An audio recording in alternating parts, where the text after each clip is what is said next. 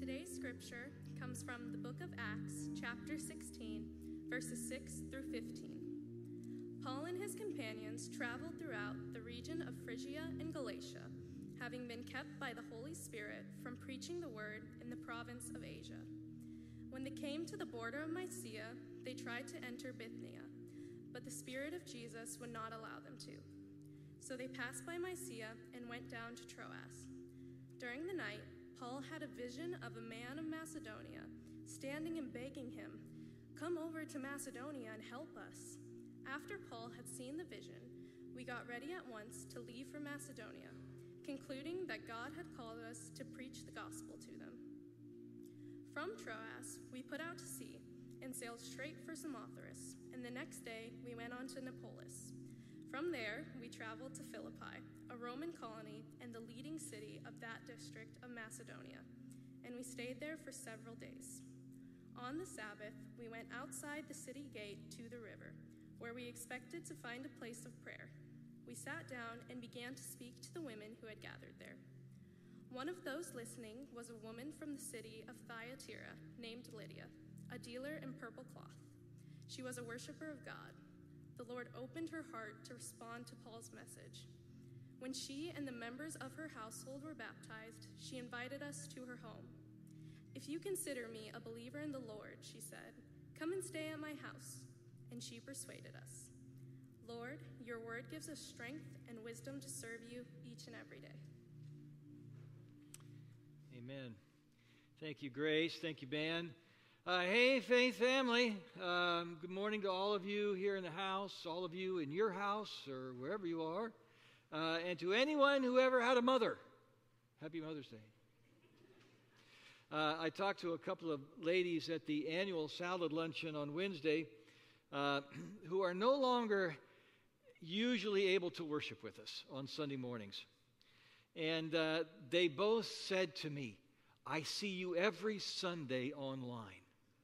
And they were so thankful to be able to worship that way via video with us. So today I thought, I just want to give a big hi and howdy to Sharon and Lorraine, part of our faith family.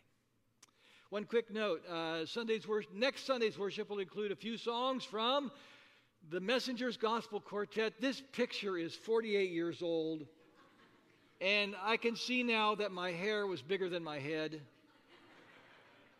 And we have not sung together in 45 years, so come at your own risk. Fortunately, we will be accompanied by the eternally effervescent David Gerard. Now, each Sunday this month, we are praying a prayer for grace that came from John Wesley, Methodism's founder. God made humans as hybrids. Have you thought about it that way? We are physical and spiritual creatures. And so sometimes it's helpful to pray with our bodies as well as our minds. So, as I did last Sunday, I'm suggesting some gestures to go with this prayer. Will you stand with me if you're able to do so? And I just want to show you these 5 gestures. You can try them with me if you'd like. The first is 2 hands open, one upon the other, grace upon grace. One hand forward and open, the other hand forward and open with it, then both hands over the heart, finally both hands open and reaching out. Okay?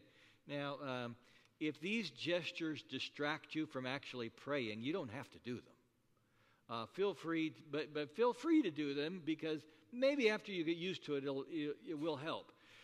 So let's pray together. You can follow me on the gestures, okay? O God, seeing as there is in Christ Jesus an infinite fullness of all that we can want or desire, may we all receive from him grace upon grace, grace to pardon our sins and overcome our iniquities, grace to justify us and to sanctify our souls, and grace to complete that holy change, that renewal of our hearts, which will enable us to be transformed into the blessed image in which you created us. Make us all acceptable to be partakers of the inheritance of your saints in light. Amen. You may be seated. Thank you. Have I told you what happened the first time that I asked Trisha out on a date? She turned me down. She had this flimsy excuse about being in a relationship with somebody else. Oh, well. 6 months later, the other guy was out of the picture, and by the grace of God, I started to move out of her only a friend category. You know about that category, right? She became receptive to dating me. As a matter of fact, she asked me out. That's our story. After 43 years of marriage, she's still receptive to dating me. That's a good thing. Yeah. Today we're talking about receptivity, not the romantic kind, but spiritual receptivity. Being receptive to Jesus and the gospel. This is the middle Sunday in our series called The Adventure, where we're following the Apostle Paul on his 3 missionary journeys. Today's message is watch for open hearts. You know, at Vision, at Faith Westwood, we talk about our vision is that we are becoming deep, daring, daily disciples of Jesus. We don't want to set our vision for anything less than that, being deep, daring, daily disciples. And the heart of today's message is a daring prayer. Here it is. Jesus, use my story to open someone's heart to the gospel. I hope you'll write that down or take a picture of it. Pray it with your family. Pray it at home. Pray it with your faith group. Let's try it now, shall we? Let's pray it together. Jesus, use my story to open someone's heart to the gospel.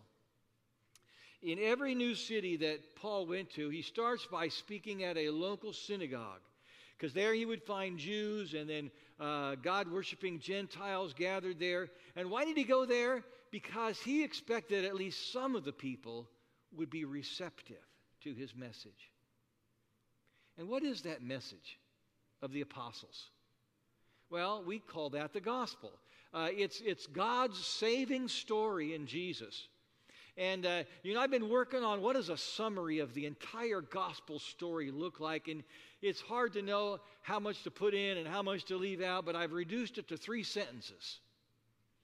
Kind of the whole Bible big story gospel message. Here it is. Out of love for the world he created, God has kept his promise to Israel and sent us Jesus, the Messiah, our Savior King, the eternal Son of the Father, come in human flesh. Through his victorious life, death, and resurrection, Jesus has defeated God's enemies and established God's kingdom on earth as it is in heaven.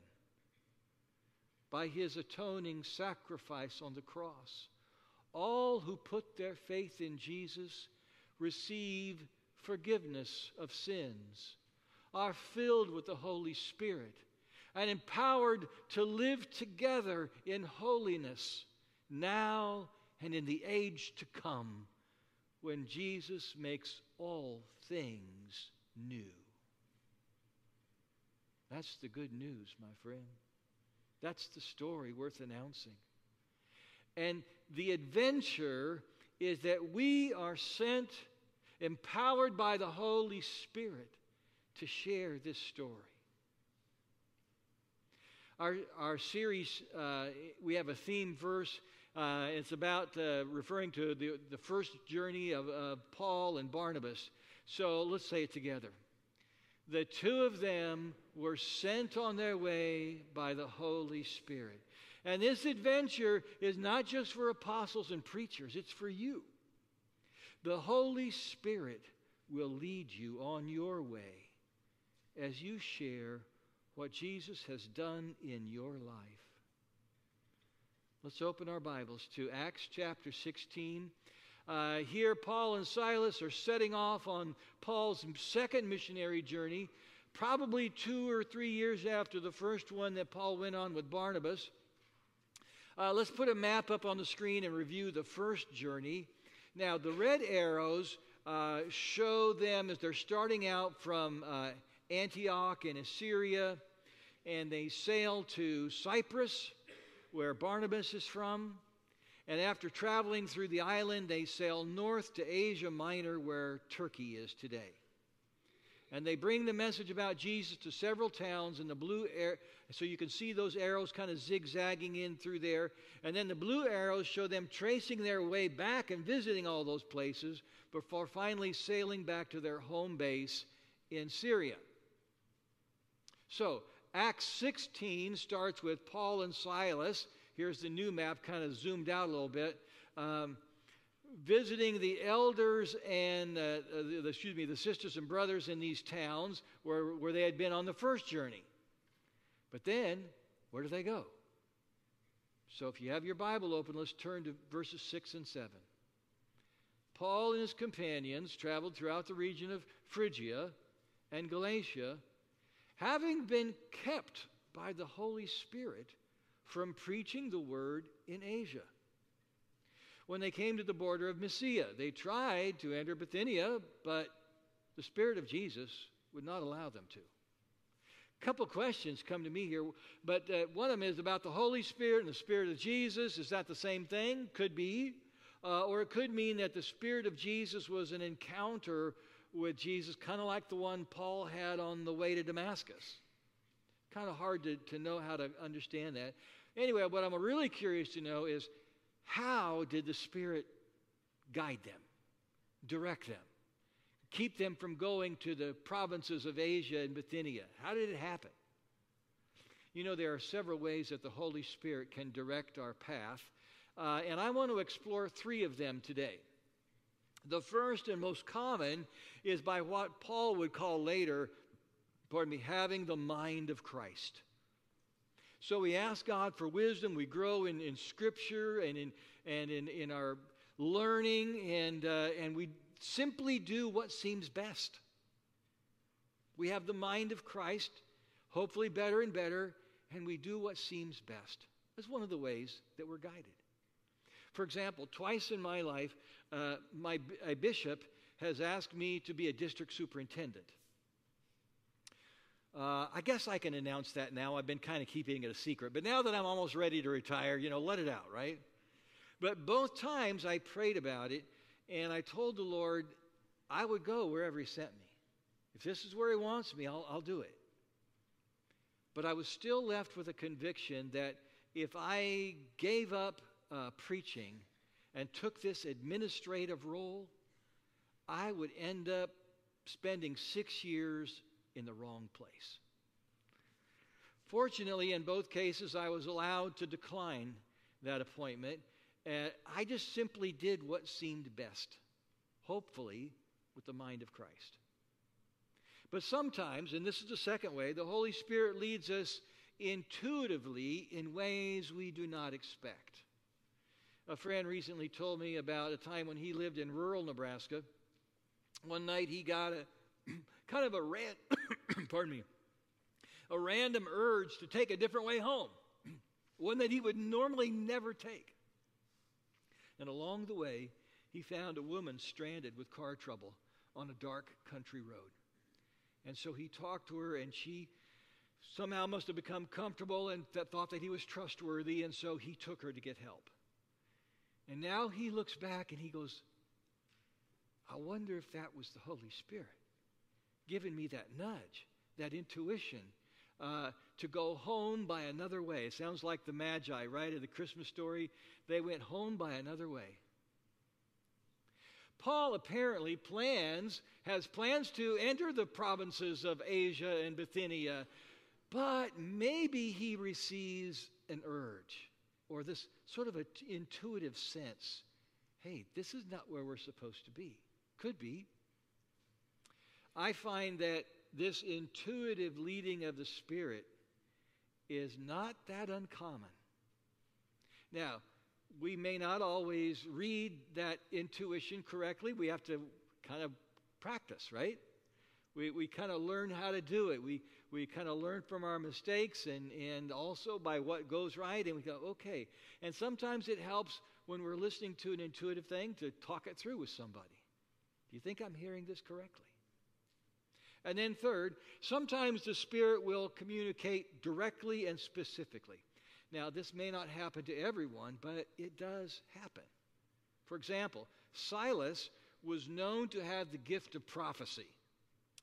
I can imagine maybe during a nightly prayer and worship time, Silas says, I'm getting a word from the Lord. And the others listen. He said, do not preach in Asia at this time. That could be how it happened.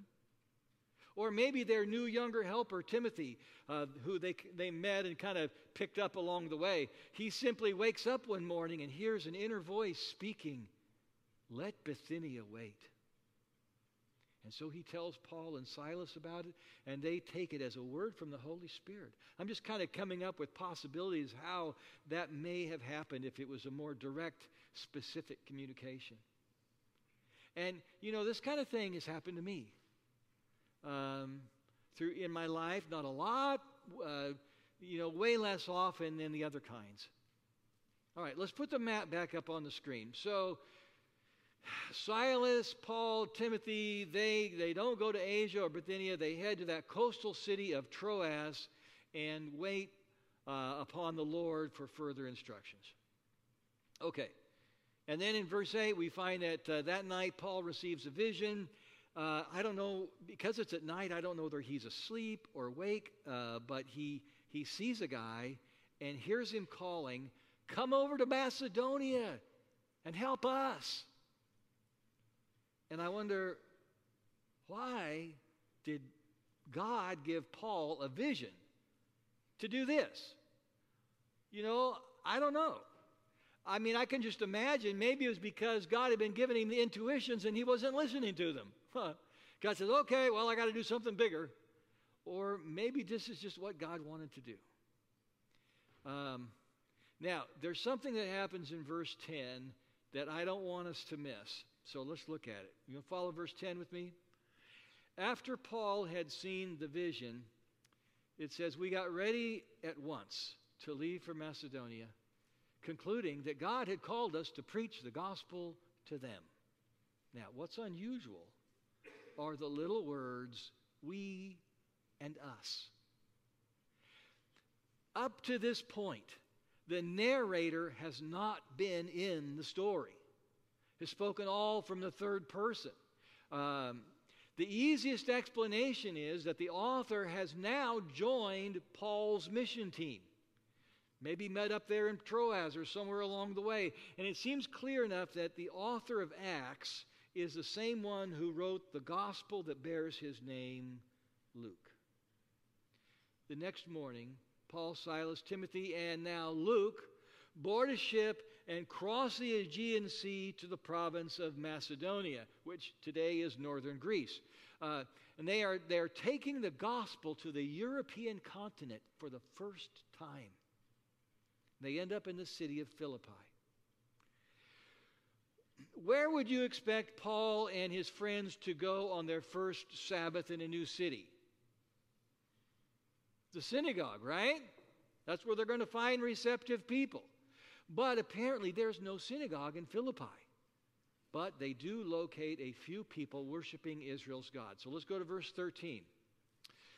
On the Sabbath, we went outside the city gate to the river, where we expected to find a place of prayer. We sat down and began to speak to the women who had gathered there.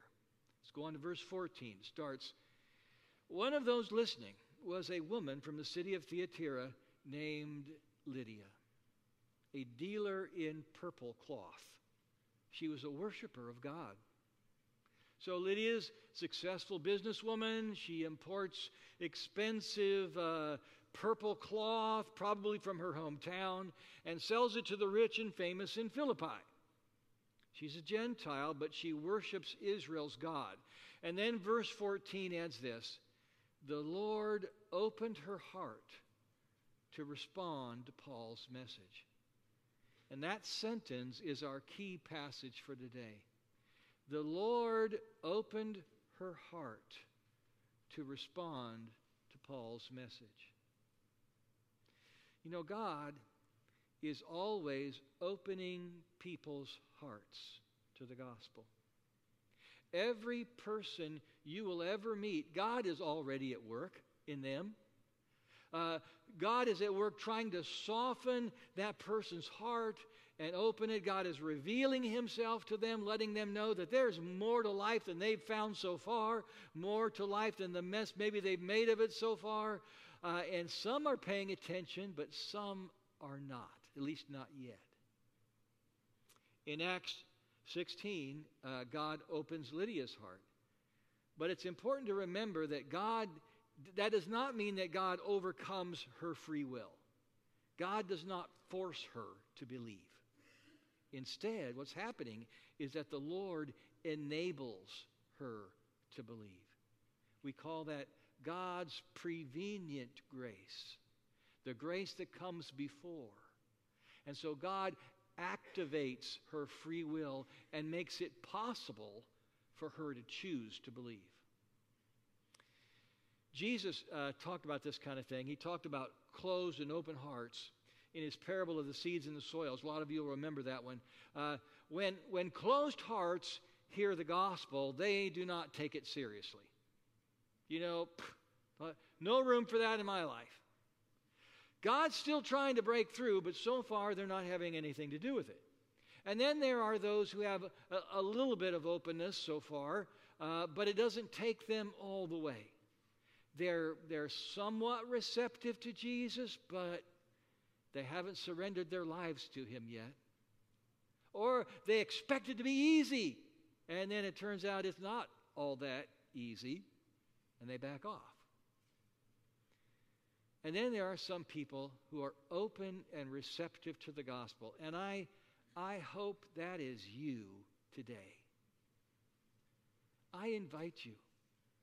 Receive the gospel, this good news, like a seed that is planted in warm, clean, moist soil. And let it sprout. And let it take root. And let it bear fruit in your life. I'm sure that as our fearsome foursome are telling about Jesus, they are also sharing their own personal stories about what he's done in their lives, how he has redeemed them and changed them and forgiven them and loved them and just put them on a whole new path, reunited them with God. And God uses all this to open Lydia's heart. And that takes us back to our daring prayer. I wouldn't be surprised if Paul and company prayed a prayer something like this: Jesus, use my story to open someone's heart to the gospel. And you know, that's what happened with Lydia right away. God was using her story. It said the Lord opened her heart to respond to Paul's message. And then we go on to verse 15. When she and the members of her household were baptized, what? And, you know, in those early decades, you didn't wait to get baptized. You know, once you, and I kind of like that they didn't. I think it's great. You believe in Jesus. You give him your life. Find some water. Get baptized that day if you can. And they were already at the river, so, you know, plenty of water. Notice that, though, that she isn't the only one who gets baptized. It's also members of her household. Now, who's that? Doesn't say. Could include young children or adult children, grandchildren. It could even include those who worked for her. Maybe they lived in her villa. Well, whoever it is, they have come down the river that Sabbath to pray with her and to worship together. And on this day, they follow Lydia by putting their faith in Jesus. And they too are baptized. Another thing it says is that she urges Paul and his partners to come. Stay at their house. Stay at my place. She says, apparently she's got plenty of guest rooms, and which means, you know, being a successful financial person, you know, she probably had a very large house, and so we would not be surprised if the first gatherings of Jesus' people in Philippi happened at her house. That's where the church was. That's where they gathered on the Lord's day. And you know, when God uses your story to open someone's heart to the gospel, it keeps going and it keeps growing. It ripples out to more and more people, just like it did with Lydia. And so in that way, it is a never-ending adventure. Right? Let's pray. Lord God, we thank you for the people whose lives and stories you have used to open our hearts. Thank you, Lord, for them. And Lord, thank you for giving me a story to tell. I know my story's not finished, and you are continuing to write it, but I've got enough of a story, Lord, if I'm walking with you, to let it spill out, let pieces of it be shared, that will create curiosity in others and perhaps open their hearts. And Lord Jesus, I'm praying for anyone here who might be saying, Lord, if my heart is closed to you, will you please help me and open my heart that I may know you and belong to you, that I may be forever changed as one of your people. In your holy name I pray. Amen. Let's stand.